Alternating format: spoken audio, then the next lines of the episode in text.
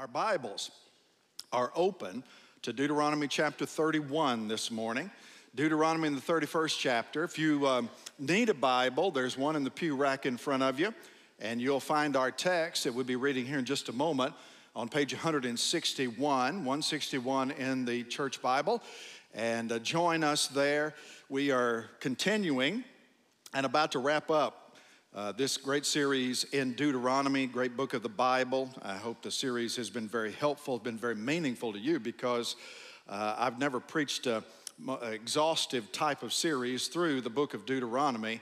And boy, it's a game changer. We understand as we read Deuteronomy, though there's a lot of repetition in Deuteronomy, which is why we've kind of moved around instead of going through it chapter by chapter by chapter, because much of it thematically is Moses as a good preacher uh, repeating because he knows his audience is never going to get it quite the first time. Somebody say amen. So there's a lot of repetitive material there, and so we're kind of uh, moving through it with a fine comb and pulling out some deep uh, thematic material that hopefully will make a difference and has made a difference right where you are. I'm going to talk for a few minutes this morning on the subject of transitions. Transitions. Transitions are an inevitable part uh, of life, and they tend to happen pretty regularly across the year. Uh, the year, you know what I mean when I talk about a transition, don't you? Uh, a, a transition is a process of change or a process from one state of being to another uh, as you go throughout the various stages of your life. It happens in many particular disciplines. For example, uh, on the basketball court, a team goes into transition when the defensive team rebounds the basketball, turns the other way, and begins to move speedily up the court. The guy calling the play by play will usually say, Vandy is now in a time of transition, and they're moving the ball up the court. Amen. And Vandy will win the game without any question because it's basketball and not football. Can I have an amen? I was talking to my friend Allison Bailey just yesterday. Allison eh, is a wonderful actress on the Broadway stage. Y'all know Allison, don't you? I, Judy and I saw Wicked when it was on Broadway years ago, when Allison was about eight years old. And, uh, but she's the one that put it on the map, amen. And I was talking to her the other day, and I got to thinking, this happens in acting companies all the time, usually when the curtain goes down. She had been on stage in a yellow frilly dress. Then, when the curtain goes up again, she's in a big hoop skirt. That happened during a time of what? Transition. Sometimes they'll give you an intermission if they need a lengthier period of time. But in those times of transition, everything changes. Costumes change, music changes, the set changes. Businesses go through a time of transition. Just ask Twitter. Elon Musk is now taking the thing over. And he's fired about a third of the top executives, telling them to hit the road. Policies have changed overnight. Would you say Twitter is in a time of transition? Absolutely, they are. And companies, those of you that work for years for the same company, know you've been through seasons of transition. Product lines change, personnel changes. It's a very common part of everyday life. More practically, it happens to you and me as a part of our life very regularly. In fact, here's the thing I think that life, if you want a definition of what life is, one definition could be life is a series of transitions, inescapable transitions, from the time you're born until the time you die. Some of y'all are going through transitions right now. I mean, think about it. There's a transition from birth to childhood, the transition from childhood to adolescence, the transition from adolescence to teenage years, the transition from teenage years to adulthood. There's the transition from the single life to the married life. There's the transition from being married with no kids, dinks as they used to be called, double income, no kids, to having kids running around all over the place. Then there's the transition from having kids to being empty nesters. Some of us have lived through that. To the wonderful transition of being empty nesters to being grandparents. Somebody say amen. There's the transition from being married to being single again.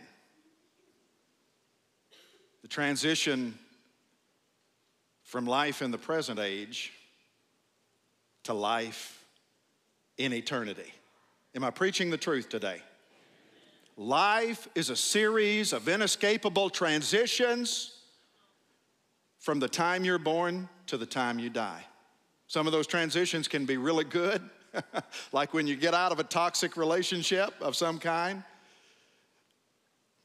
And then some of them are really hard. The ones that are hard are hard because they involve what? Change, which is something that most of us really don't like.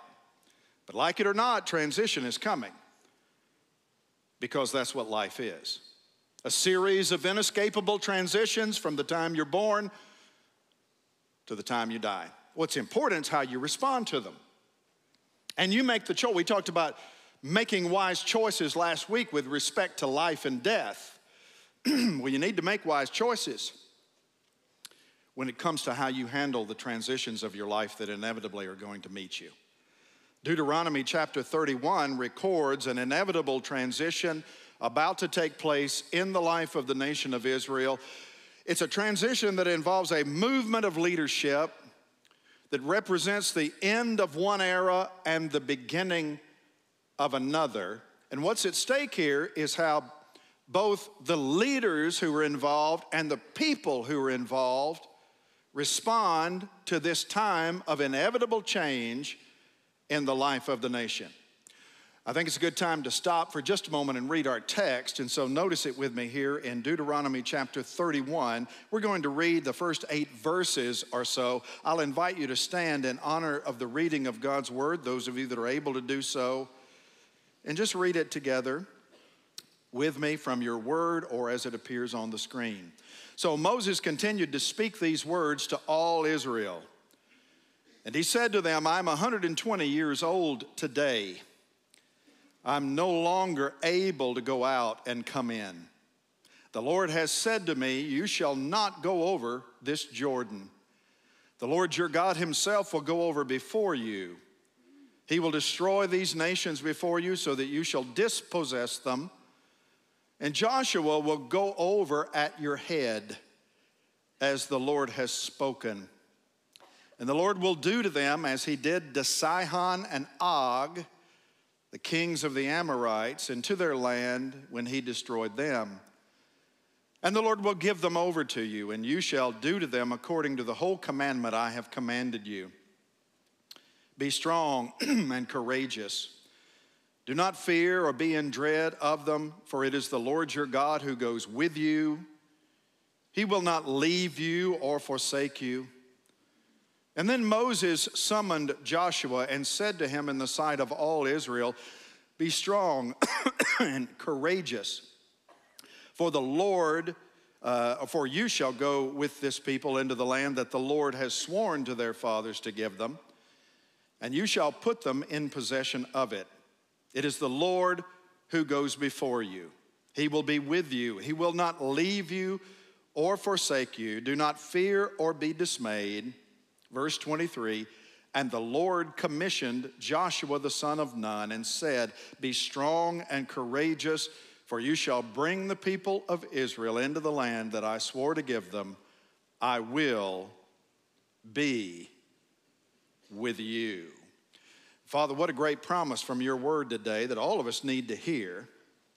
Thank you for your everlasting presence with us, even this side of heaven.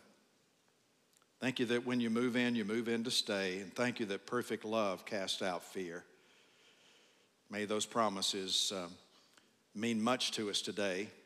Speak to our hearts, change us from within, that we may shine the gospel light in the way that makes a difference through our community and our world for the glory of Christ, in whose name we pray. Amen and amen. Thank you, church family. You can be seated. like it or not, change is coming. And when it does, I want to give you three very important perspectives for your life, your family, when it's time to transition. The first thing I would say is when it's time to transition, you need to just move on from the past. because the past is behind you and you're not going to be able to change anything about it. Now, moving on from the past may not happen all at once. You don't just say, you know what, I'm moving on from the past. Well, that's, you know, a nice sentiment. And it may take some time to move on from the past, but it needs to happen. It needs to happen intentionally, even though oftentimes it needs to happen methodically. Look again at verse number two. The Bible says Moses said to the people, I'm 120 years old today. I'll never be able to say those words. I'm pretty confident. I'm not sure that I really want to. Somebody say amen. But he said it. I am no longer able to go out and to come in. The Lord has said to me, You shall not go over this Jordan. You know what God is communicating to Moses there? It's time to transition. That's what he's telling him. I've often wondered what's going through the mind of Moses, the most revered leader in the history of the people of Israel.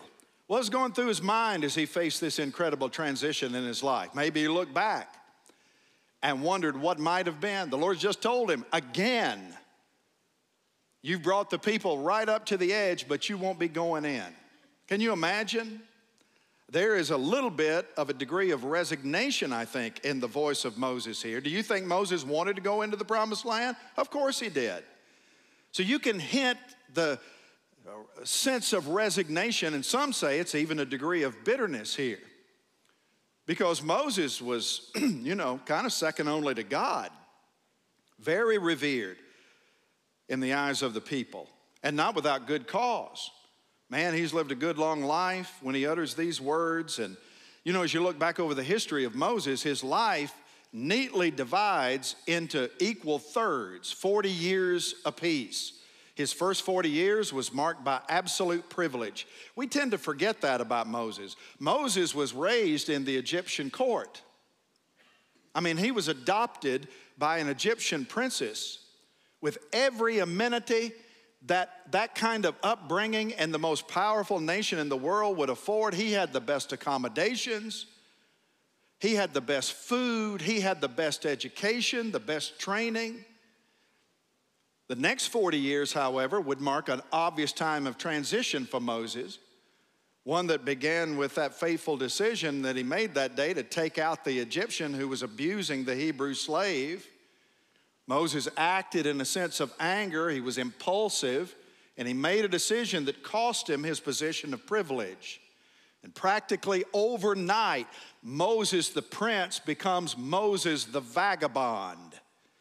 Moses the refugee, we might even say, wandering about in the desert looking for a new place that he might call home until by God's providential leadership he arrives at a place called Midian and he begins a new 40 year career as an associate shepherd.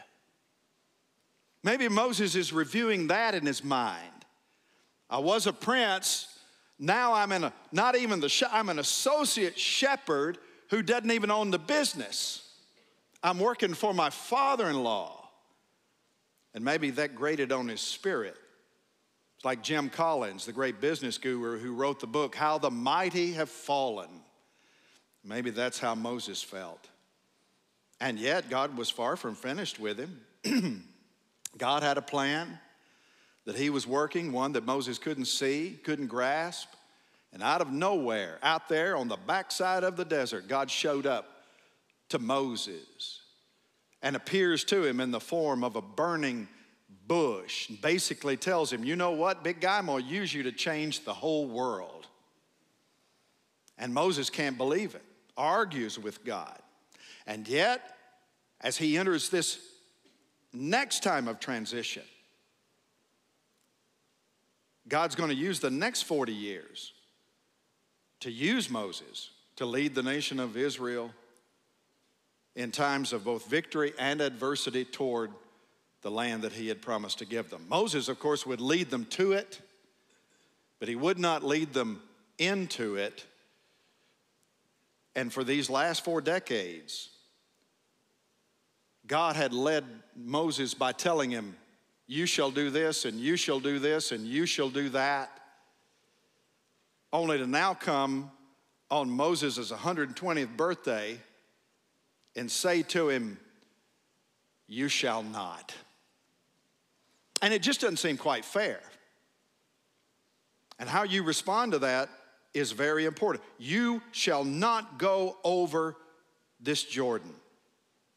So here's the thing when God does that to you, and He will from time to time, you can either, you, you have to determine how you're going to respond to that because there are a lot of people who keep looking backward and they never get out of the past. They keep reliving over and over again like a junkie who needs another shot of whatever drug that keeps him or her going. They keep saying, I'm rewinding the videotape. Let's relive it again because life is pretty messed up right now. You can do that. You can dwell in the past and become bitter, or you can appreciate the past and keep moving forward in the glory of God. Moses could have thought 40 years in the desert for what? For what? All that sacrifice only to now die in the desert and be buried on a barren mountain? When I'm so close to the promise, I can see it right over there. It's just on the other side of the river. But you can't think that way. You have to trust the sovereignty of God because that kind of thinking that keeps looking back chokes the life out of you. It throws you into a holding pattern where nothing productive gets done and it will, without a doubt, rob you of your joy. And that's no way to live life in the kingdom of God. The Apostle Paul told the Philippians in Philippians 3 this one thing I do. And then what's the next word out of his mouth? Forgetting. Forgetting what lies behind and straining forward to what lies ahead, I press on. And you have to keep doing that too in times of transition. And remember, when Paul talked about forgetting what it was behind, he's not talking about the disappointments, he's talking about forgetting about all the good stuff in his life. All the accolades, all the accomplishments, all the privileges that he had been born into. He's talking about forgetting all of that stuff. And he chose to do that. And that's why you have to quit living in the past. Whether it be highlights of the past or lowlights of the past, you have to get out of the past because nothing will hold you back as powerfully as either bitterness or pride. And when you look back at your past, you'll either land on one of those places or the other. You'll either be proud for all that you've accomplished or you'll be bitter for how difficult it's been. Either of those are poisonous to the life of the believer. And because they're not around anymore, if you're not careful, they'll rob you of your joy and they'll keep you from moving forward into a future that God very much desires to bless. So, are you still with me? Say amen. When it's time to transition, that's the first choice you have to make. I will move on from the past. The second thing this text reminds us is that we need to trust. Trust God's promises for the future. That's the second thing.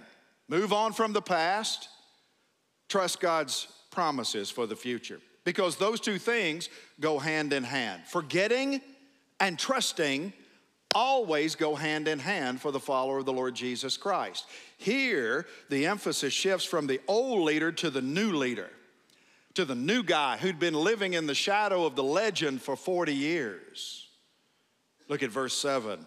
Then Moses summoned Joshua and said to him in the sight of all Israel, Be strong and courageous, for you shall go with this people into the land that the Lord has sworn to their fathers to give you, and you shall put them in possession of it. You know, Joshua is one of the rare biblical characters whose life and influence is consistently positive in the scriptures. You just really don't find anything negative overtly that's said in the Bible about Joshua. And when most of the time his name is mentioned, we think about that time uh, earlier, way back 40 years for, uh, earlier from this narrative in Deuteronomy 31. We think about that time where Joshua and Caleb were sent out with the other 10 spies to spy out the land of, of promise. And they brought back a report that said, Boy, this is a good land. This is, man, this is a land with abundance, flowing with milk and honey. And the other 10 kept saying, Oh, yeah, but the giants. Oh, yeah, but the giants. But the giants. There's giants in the land. They'll step on us and squash us like we were all grasshoppers. And yet it was Joshua and Caleb, the only two that voted yay. Which reminds us, even for the people of God today, the majority is not always in the will of God. Not always. I mean, you talk about all the churches of democracy. Well, I, you don't find that in the Bible. The reality is the majority is not always right if they're not walking in the will of God. The majority cost the people four decades of judgment.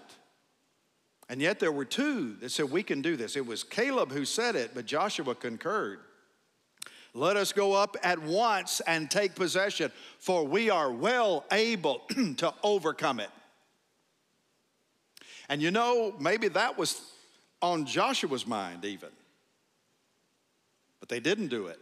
But I don't think bitterness, you know, Moses may have been struggling with bitterness, but I think that Joshua was struggling a whole lot more with fear than he was with bitterness. I mean, bold as he was 40 years earlier, it's totally different when the leader comes up to you and taps you on the shoulder and says, You know what, I'm out and you're next. And that'll change the way you're looking at life. You say, Well, I, I don't know the job. Well, why does God tell him like 15 times here, do not be afraid? If he's not fearful, seems like only once would be sufficient. It's over and over and over again. I mean, Joshua is 80 years old here. He's not as old as Moses, but he's no spring chicken. Somebody say amen. He's a senior adult. And the role is now different. I mean, how would you like to follow Charlton Heston?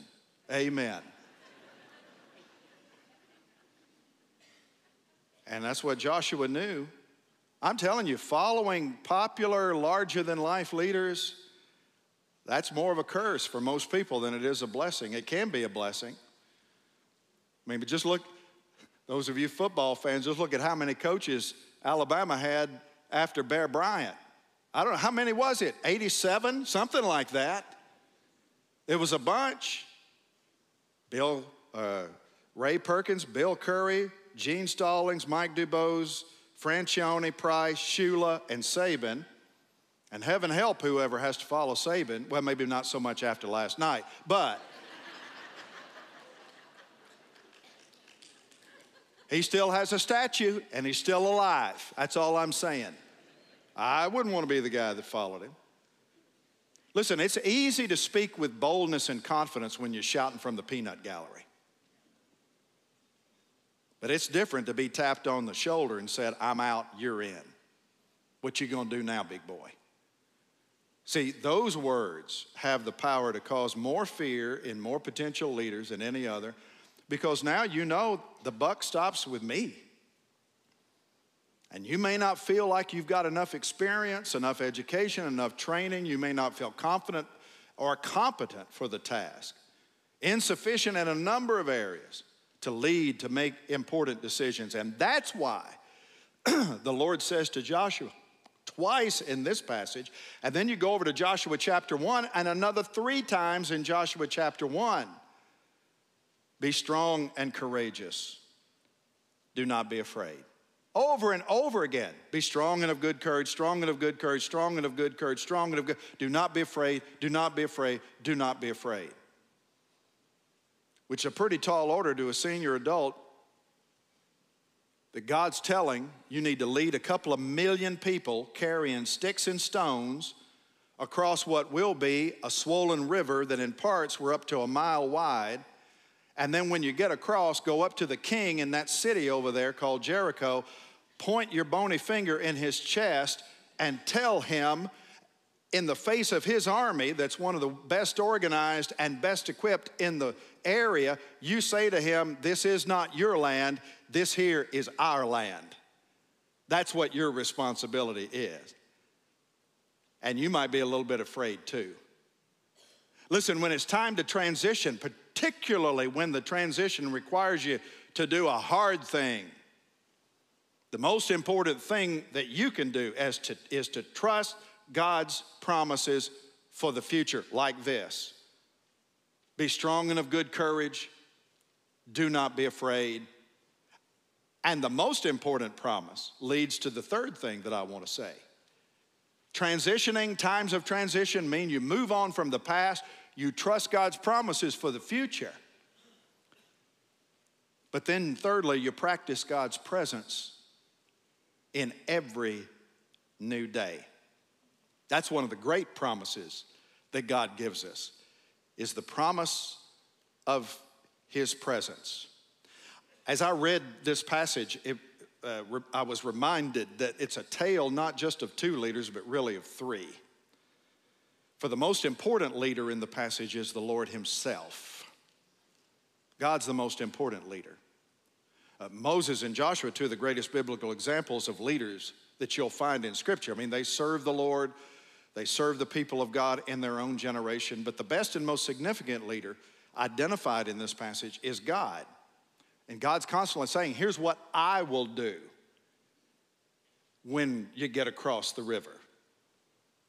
Here's what I will do with them. Here's what I'll do with your adversaries. And the thing about successful spiritual leadership is always predicated on the leadership of God in and through the human leader.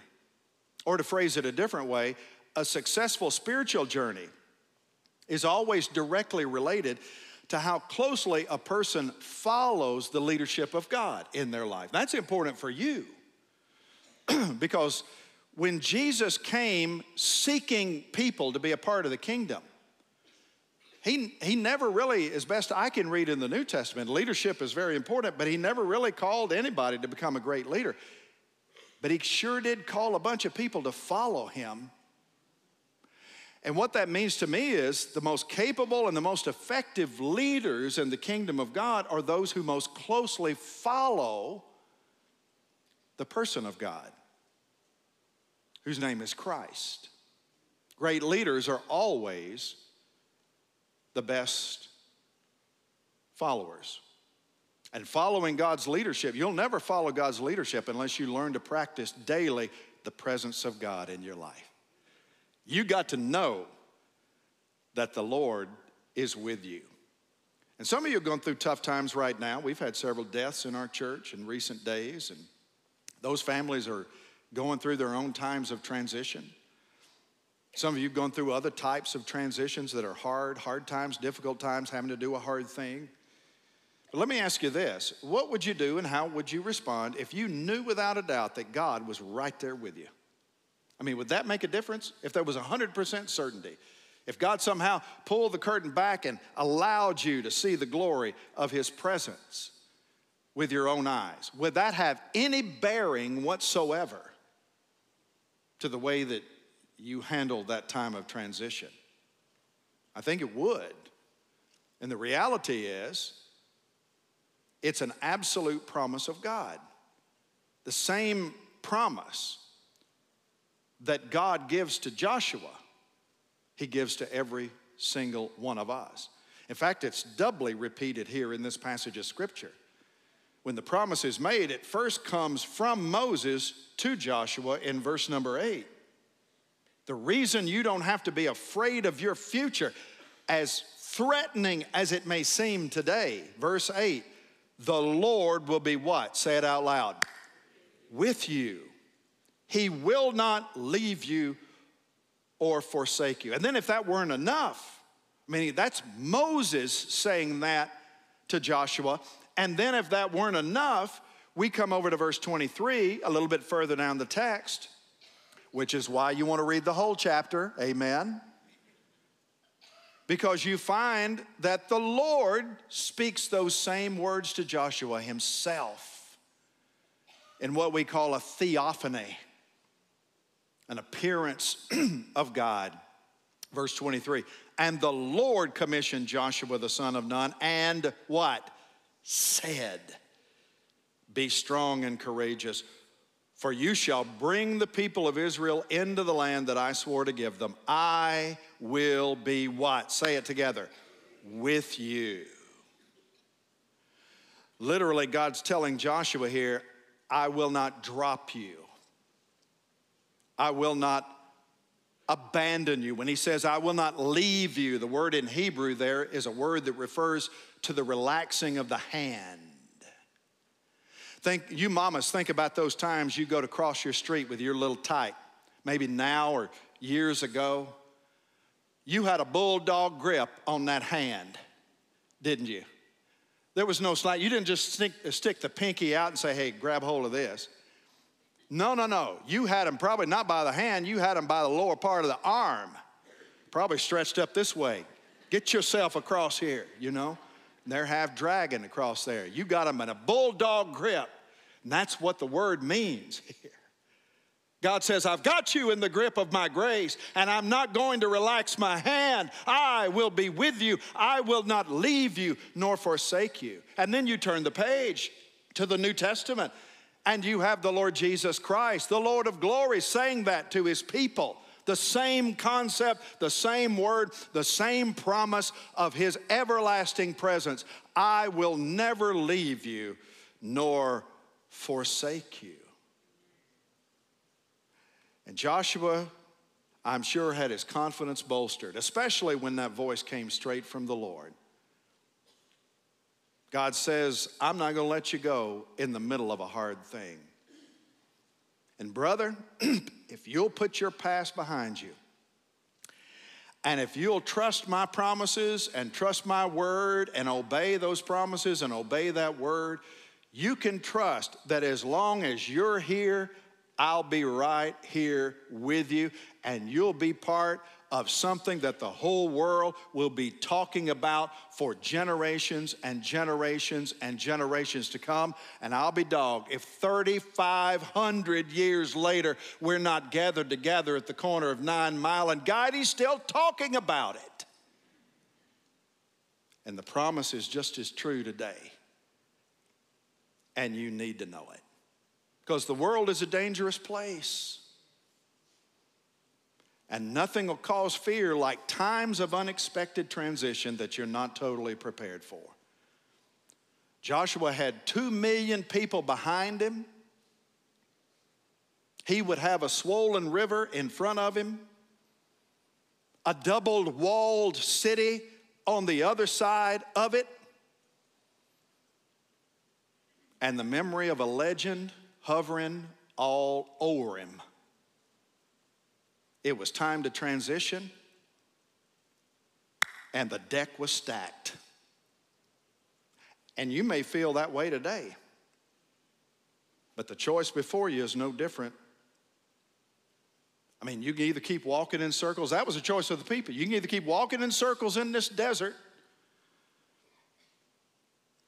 or you can move on from the past Trust God's promise for the future by practicing God's present today and for every new day that God leads you into. That, brothers and sisters, is precisely how you and I keep moving forward whenever God shows up and says, It's time to transition.